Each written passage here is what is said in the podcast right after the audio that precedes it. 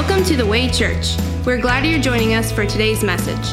For sermon notes, service times, and more information, check us out online at thewaychurchva.com. Now let's join Pastor Matt Rothy with this week's message.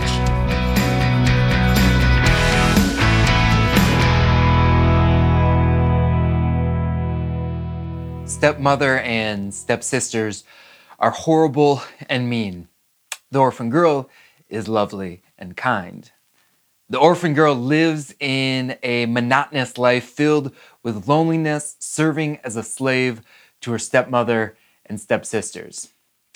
But one day, one day, in the stroke of luck, she's visited by her fairy godmother. Her humble clothing and cinder smudged face become hidden by an extravagant ball gown. A glimmer of hope sparkles in her eye as her fate appears to be changing when she's taken to a ball to meet the prince. But all that excitement, it's short lived. She attends the prince's ball, and there she turns every head in the kingdom. She takes the prince's breath away, and with her beauty and elegance, wows him, charms Prince Charming. But just as she begins to dream of a new life, the dream is snatched away as the clock strikes midnight. The glittery diamonds and flawless dress begin to fade and she's transformed back into her true self.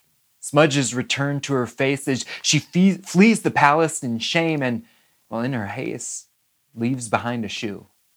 But the prince, the prince does not soon forget the beautiful girl he met at the ball. Prince Charming is determined to find his princess. He orders his servants to search high and low, to turn over the kingdom, to find the girl to whom the shoe belongs. And he finds her. Eventually, he finds her, and you know how it ends. They live happily ever after. It's a nice story, but it's a fairy tale. It's a nice story, but Cinderella is not the story of the Bible. The biblical narrative is not a fairy tale, it's a real tale. It's the tale that's old as time.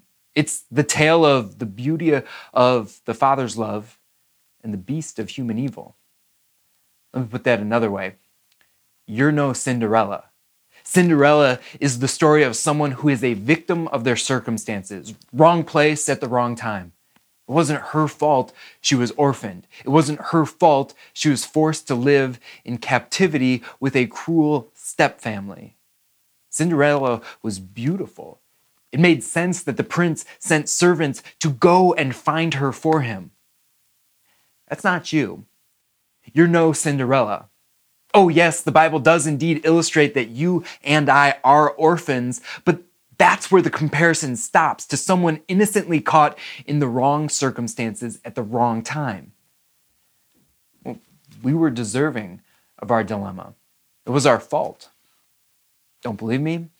Ephesians 2 tells my story and your story. It begins this way As for you, you were dead in your transgressions and sins in which you used to live when you followed the ways of the, this world and the ruler of the kingdom of the air, the Spirit who is now at work in those who are disobedient. All of us also lived among them at one time, gratifying the cravings of our flesh and following its desires and thoughts. Like the rest, we were by nature deserving of wrath. You and I were by nature essentially fundamentally flawed. You were not an innocent servant. You deserved your captivity because you gladly followed deviant and disobedient ways. You and I deserved the wrath and the anger. Why? Because you weren't just a spiritual orphan, you were the orphan that pillaged and plundered, committing high crimes and rebellion, well, it ran deep within us. It was your nature and mine. The story goes on. At that time, you were separated from Christ, excluded from citizenship in Israel, and foreigners to the covenants of the promise, without hope and without God in the world. No hope. There was no magic pumpkin, no ball, no disguising or dressing up your true nature. Nothing could hide the dirt and the shame. Well, that was on our face like defiance. There's no chance of escaping our captivity. We were cut off. You could not and would not ever dream of meeting the prince. Because as for you, you were dead in your transgressions and sins. Cinderella is not the gospel, it's a fairy tale. You're not Cinderella. That's the real tale. But thank God. Thank God because Jesus is no Prince Charming. Oh, he's a prince, all right, but that's where the comparison stops to some prince who lives in the ivory tower of privileged seclusion and detached delusion from the realities of life on earth. Jesus is the Prince of Peace. He's the Prince of Peace, no doubt, but he doesn't send his servants to find his love. He doesn't use his power to pursue the ones he wants. He gives up his power and he himself comes to us to find you. He comes not with strength, but with weakness. Jesus just doesn't come to find his orphans, he comes to die for them and raise them from the dead. Remember that at that time you were separated from Christ, excluded from citizenship in Israel, and foreigners to the covenants of the promise, without hope and without God in the world. But now, in Christ Jesus, you who once were far away have been brought near by the blood of Christ. His purpose was to create in himself one new humanity out of the two, thus making peace and in one body to reconcile both them to God through the cross, by which he put to death their hostility. He came and preached peace to you who were far away and peace to those who were near. For through him we both now have access to the Father by one Spirit. The metaphorical shoe for who in all creation could possibly rescue us fit just one person, the Son of God. So he wore it. He wore our rags. The God who created us wore our humanity. Jesus is Emmanuel. He's God with us.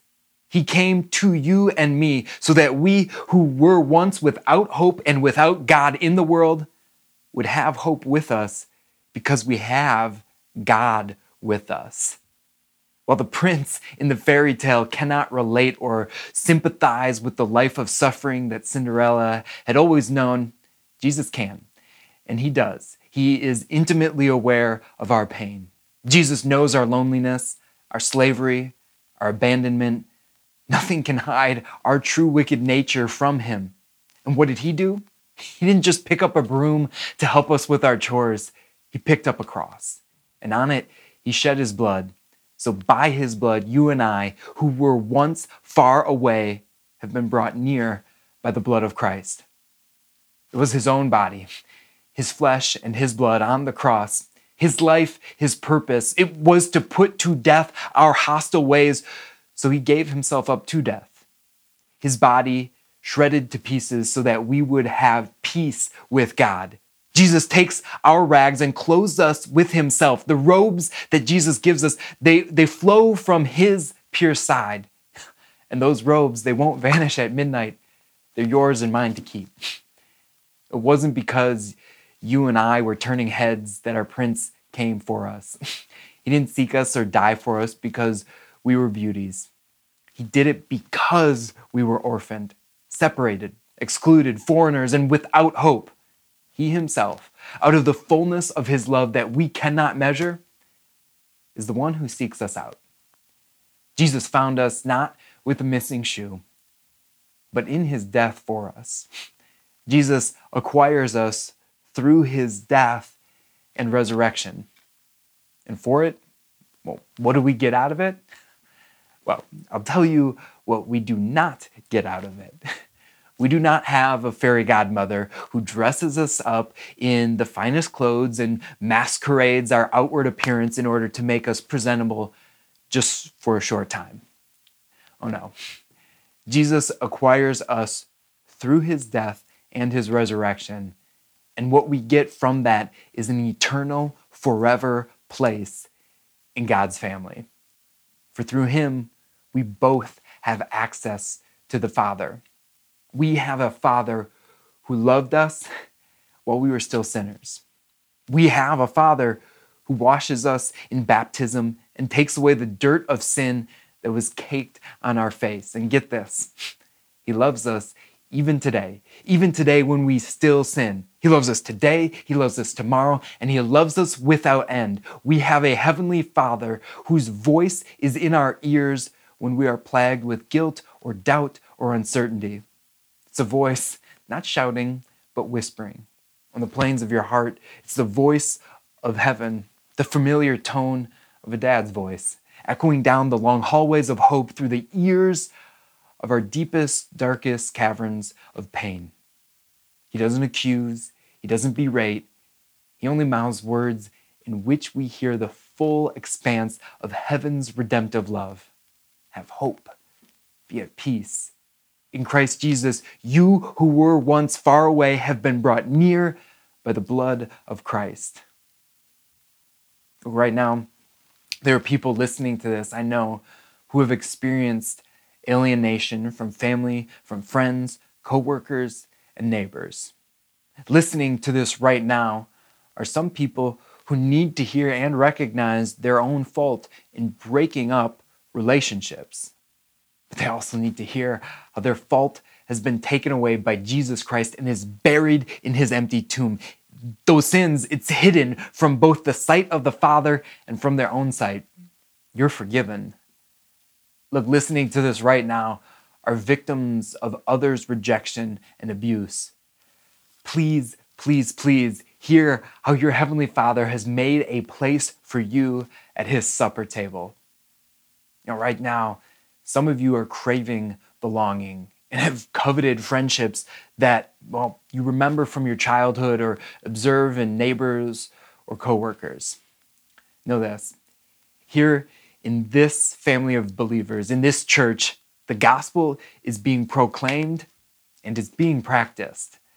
That not only means you have a friend in Christ who has gone searching for you as an orphan and adopted you into his family through the waters of your baptism.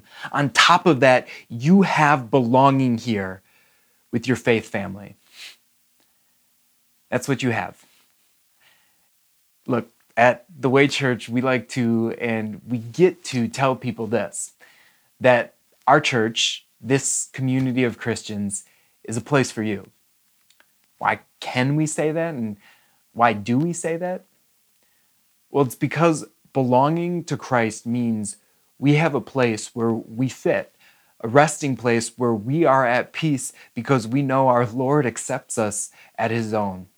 He has reclaimed us from an orphanage that was run by Satan, and he places us securely among his people in the safety provided by our Heavenly Father. He has connected with us by becoming one of us, sharing our flesh, our blood, our bones and skin, sharing our tears and hunger, our pains and agonies. And He's become one with us in order to restore us to His family. You were orphaned, but in Christ, you have been familied. Amen.